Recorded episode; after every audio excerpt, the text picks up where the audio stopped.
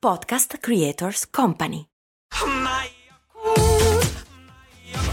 Se a volte ti senti così, ti serve la formula dell'equilibrio. Yakult Balance, 20 miliardi di probiotici LCS più la vitamina D per ossa e muscoli.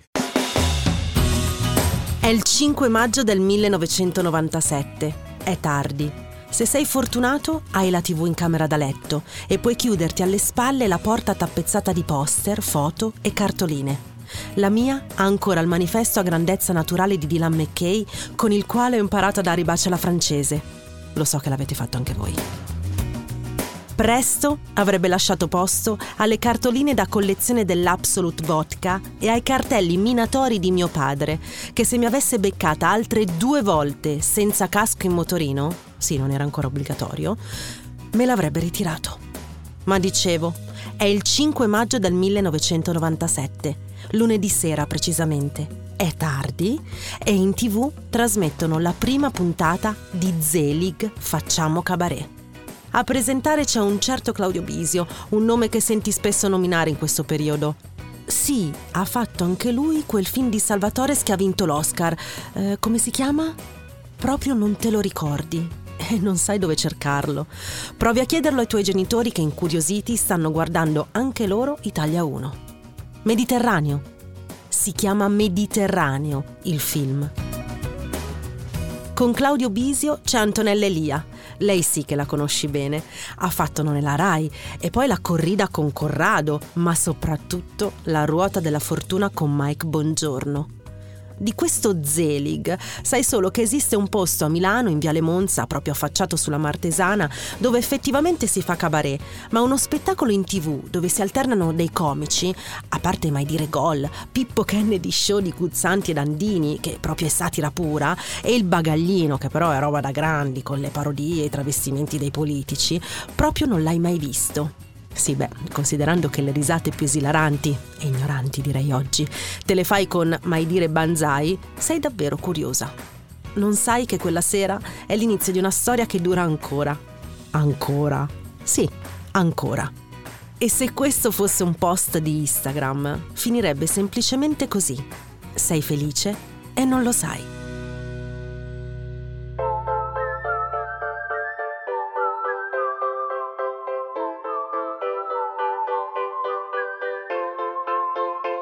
Sono Silvia Rossi e questo è Tribù, un podcast che raccontando un vissuto pone delle domande sul futuro. Il vissuto è quello dei ragazzi degli anni 90, il futuro è quello della generazione Z. Insieme proveremo a capire se i millennial stanno bene e se la generazione Z ha davvero qualcosa da imparare o solo da insegnare. Oggi la tribù è quella della comicità in tv. Quante volte avete detto o sentito dire non ridevo così da un milione di anni. Corro in bagno perché me la sto facendo addosso da ridere. Oh, a me proprio non fa ridere.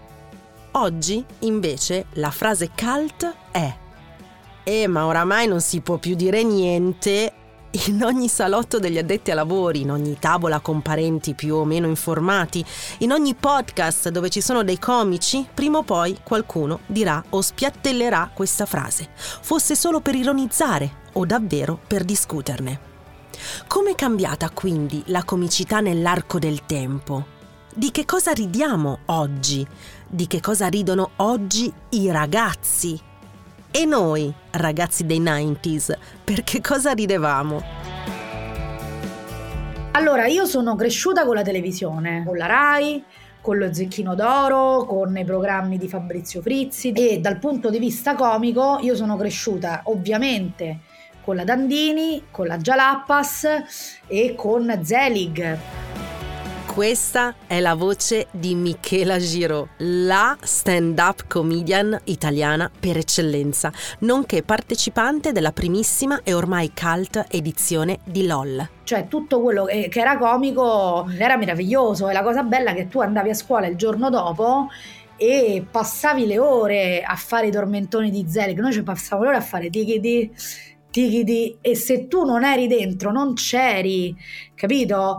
Allo stesso tempo Guzzanti e Luttazzi, chiaramente. Io Luttazzi ovviamente non avevo lo spessore per comprenderlo appieno perché ero molto piccola, Però ovviamente Luttazzi è stato quello che al netto delle polemiche ha portato il linguaggio della stand up, di quell'umorismo lì, salace in Italia e devo dire è stata una splendida scuola. Forse sì, Luttazzi era per i nostri genitori effettivamente, ma noi ridevamo per chi è Tatiana? Il tormentone di Gabriele Cirilli, ad esempio, o per con la sola imposizione delle mani del mago ronzo di Raul Cremona, o con un semplice Oh Fly di Ale Franz. E sì, Probabilmente il personaggio di Crusca di Gabriele Cirilli, proposto oggi così come è nato, provocherebbe qualche polemica. Vi faccio un esempio di battuta.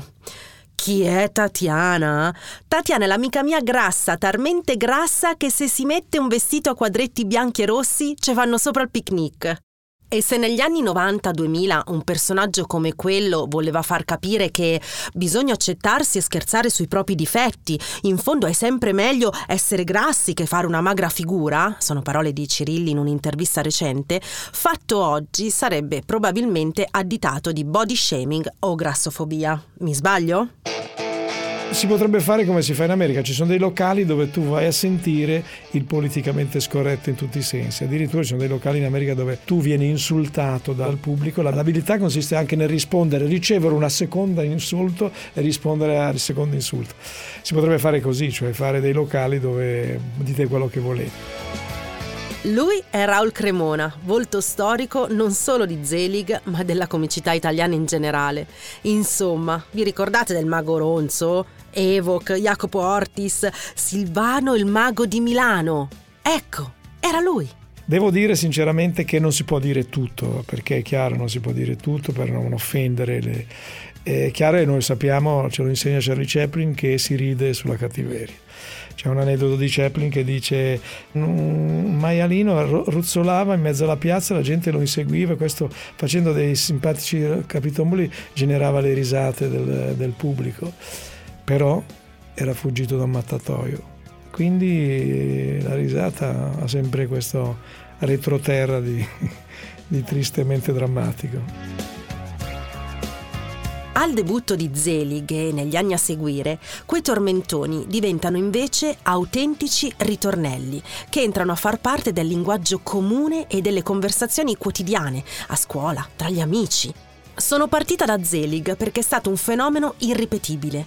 Nato come trasposizione televisiva del gruppo di comici che si esibisce sul palco dello storico locale milanese, Zelig diventa l'appuntamento fisso da non perdere, da registrare sulle VHS il successo è sempre più ampio. Dalla seconda serata di Italia 1 del 1997 passa alla prima serata di Canale 5 nel 2003. Dal Mago Forrest a Paolo Cevoli, passando per James Stont, Max Pisu, Ale Franz, Sconsolata, solo per citarne alcuni. Il successo è incontenibile e quasi inaspettato. Il programma si ingrandisce, perde la cifra del cabaret, del piccolo spazio notturno, si trasferisce in un tendone, diventa Zelig Circus e poi a teatro, inguaiando persino il Festival di Sanremo. Cosa? Ebbene sì, è il 4 marzo del 2003 e con 7.272.000 telespettatori e il 24,78% di share, Claudio Bisio viene definito il vero vincitore di Sanremo, mentre Pippo Baudo deve leccarsi le ferite con uno dei festival meno visti di sempre. Aia! Ora siete curiosi di sapere chi ha vinto nel 2003, vero? Beh, ve lo dico allora. Ha vinto Alexia con Per dire di no, secondo Alex Britti con 7000 caffè. Vabbè, ma tornando a noi, Zelig è una gallina dalle uova d'oro in grado di alimentare un giro d'affari enorme e trasversale. This episode is brought to you by Snapple. Welcome to the Snapple Market Auditory Experience. Close your eyes. Imagine you're walking into your neighborhood store. You make your way to the back and reach for your favorite Snapple flavor. You can't wait. You take a sip. Whoa, that's a lot of flavor. Hmm, what flavor are you holding? Now open your eyes and check out Snapple.com to find ridiculously flavorful Snapple near you.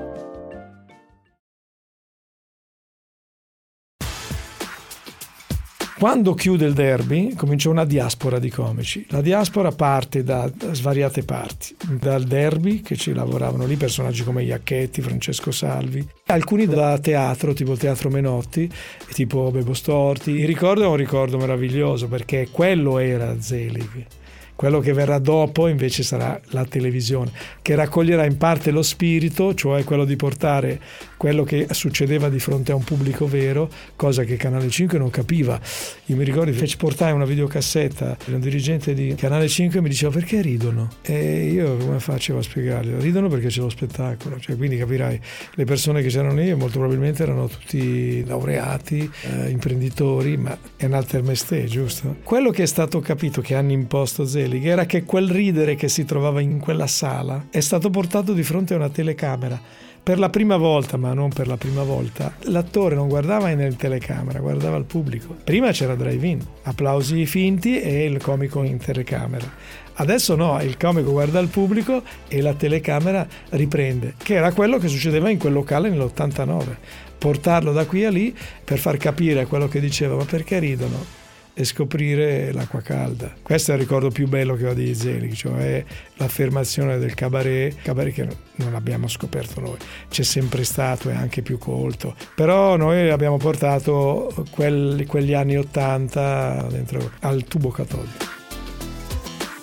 Un'altra pietra miliare della comicità in tv è senza dubbio Mai dire gol, il programma cult della Jalapas Band, che esordisce il 18 novembre del 1990 su Italia 1. All'inizio è composto solo da filmati, diventa poi una fucina inesauribile di talenti, gag e personaggi immemorabili. La Jalapas Band, tra l'altro sapete cos'è la Jalappa? Una pianta floreale messicana con effetti lassativi. I Jalappi, dicevo, ironizzano sui protagonisti e sui programmi televisivi della domenica pomeriggio. Una piccola rivoluzione, un'operazione del genere non è mai stata tentata in precedenza, nemmeno dalla RAI. Il successo è lento ma costante. Nota per il mio autore, preparati che sta per arrivare l'elenco. Felice Caccamo alias Teoteocoli, Antonio Albanese e tutti i suoi personaggi, la Sabri di Luciana Litizzetto, Nico i Sardi, i Bulgari, Tafazzi, Aldo, Giovanni e Giacomo Tutti. E poi nei primi 2000 Paola Cortellesi con Magica Trippi e Tu sei una merda di Vanetta Olmo, Fabio De Luigi.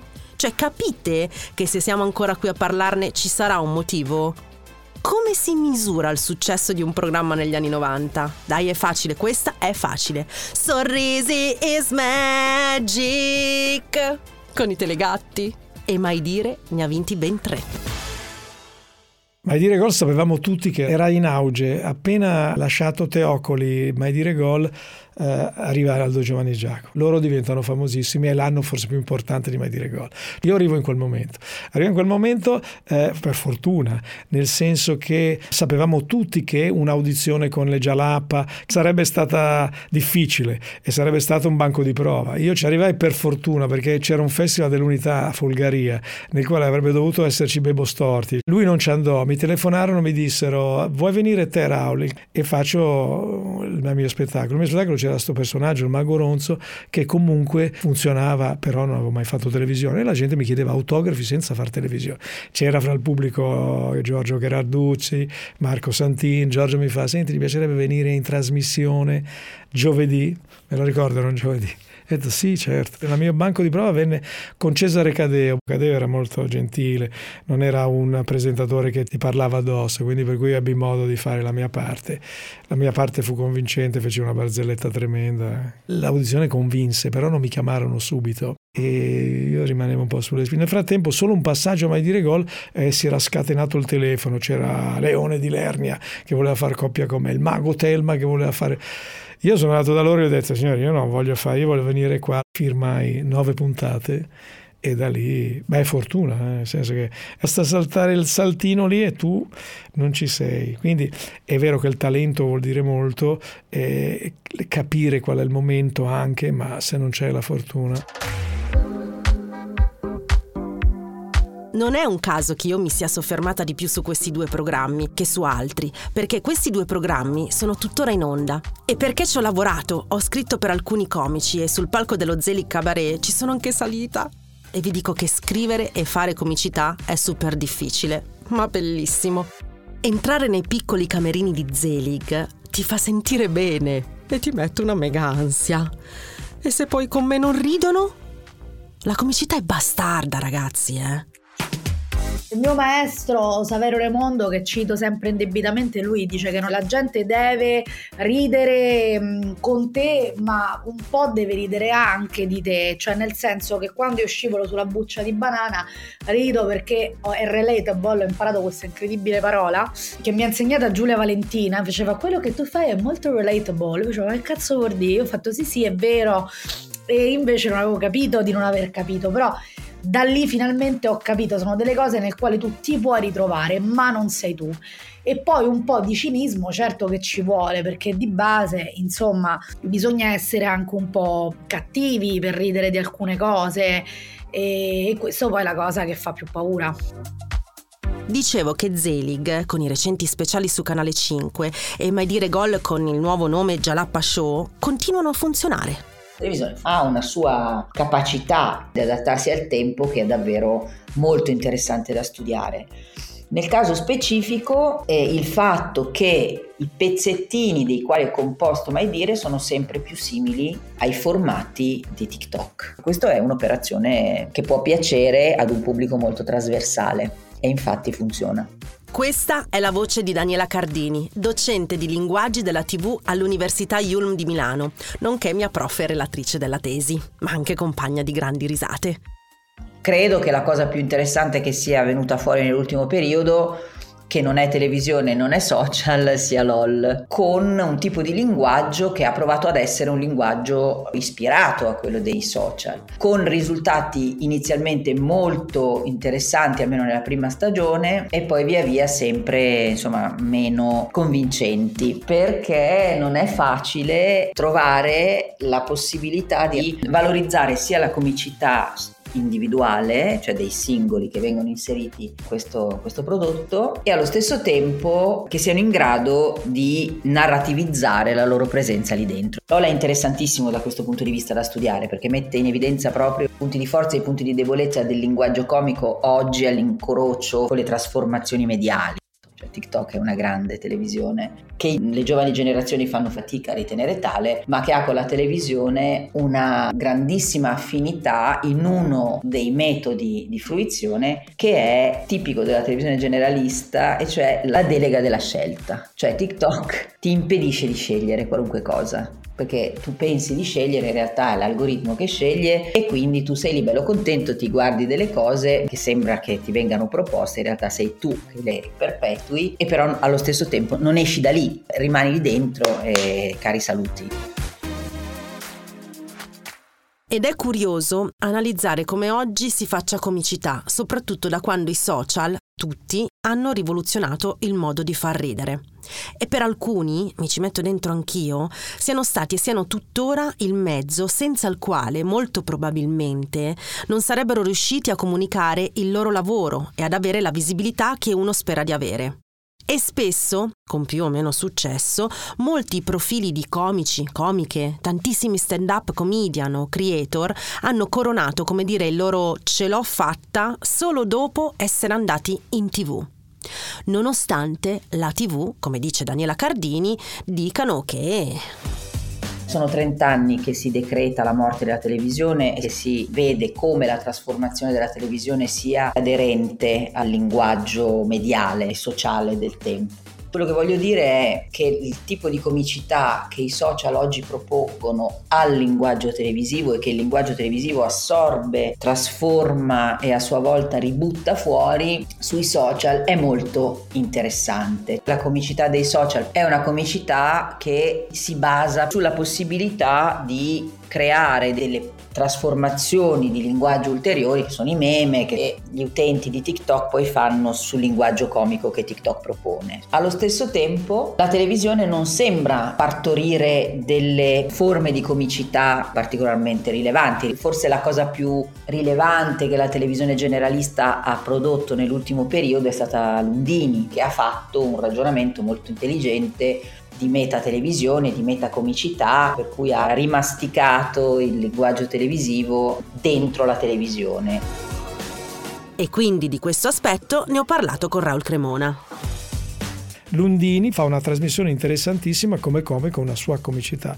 Però dove andrà a finire, secondo me, nella conduzione, cioè nella conduzione di qualche trasmissione interessante, intellettuale, che si sposa col suo stile, col suo, con la sua cifra. Bisogna fare queste, un po' queste distinzioni. Molti arrivano e poi vanno a finire dentro come personaggi dentro, non so, le Iene, per esempio. Altri, come Marcio Capatonda, arrivano al cinema. Ecco, il cinema alla fine ti consacra, fa di te uno importante. Poi però il pubblico dal vivo rimane sempre qualcosa che va trattato in teatro e il teatro è una, una dimensione completamente diversa dalla televisione.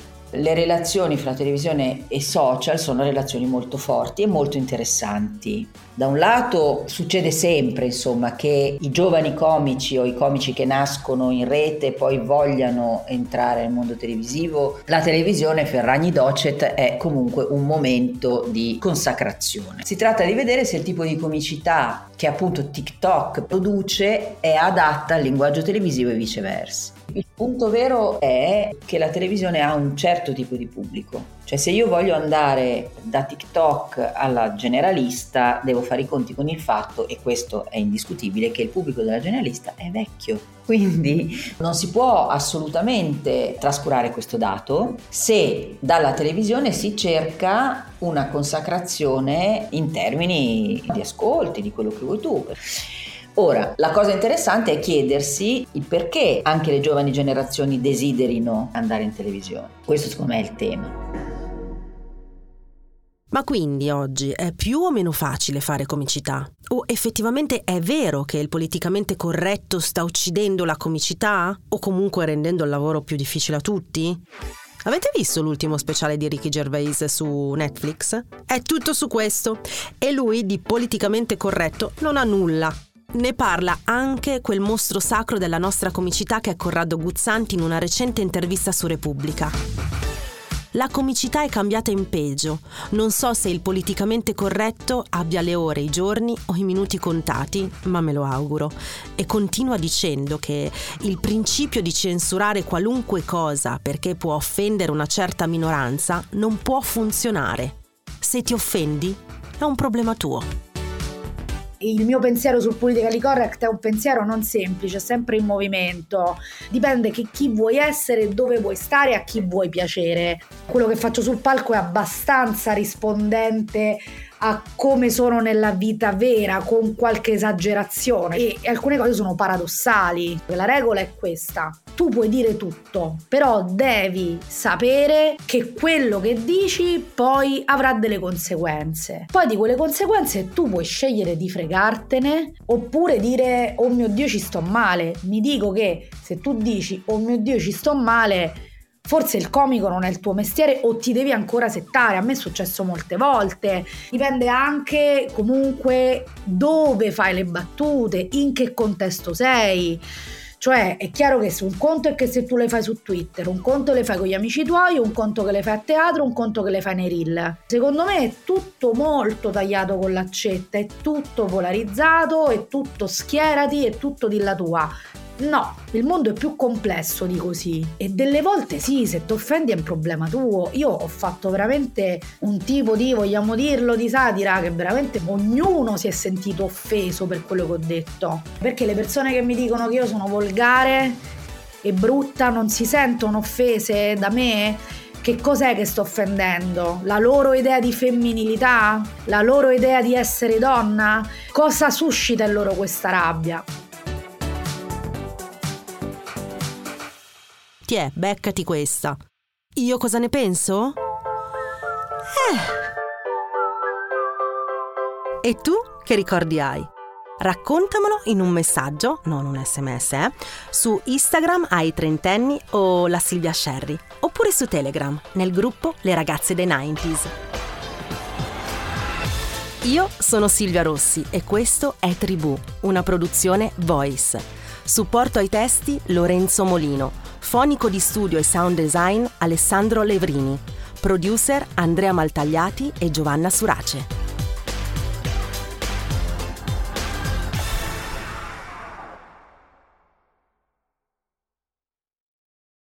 Afte. Ne soffro da quando ero piccola. Sono molteplici le cause della formazione delle afte. Curacept Afte Rapid favorisce una guarigione rapida grazie all'effetto barriera sui tessuti colpiti. Un aiuto per tornare a sorridere. Curacept Afte Rapid. Rapido il sollievo. Rapida la guarigione. Sono dispositivi medici CE. Leggere attentamente le avvertenze e le istruzioni d'uso. Autorizzazione ministeriale del 27 marzo 2024.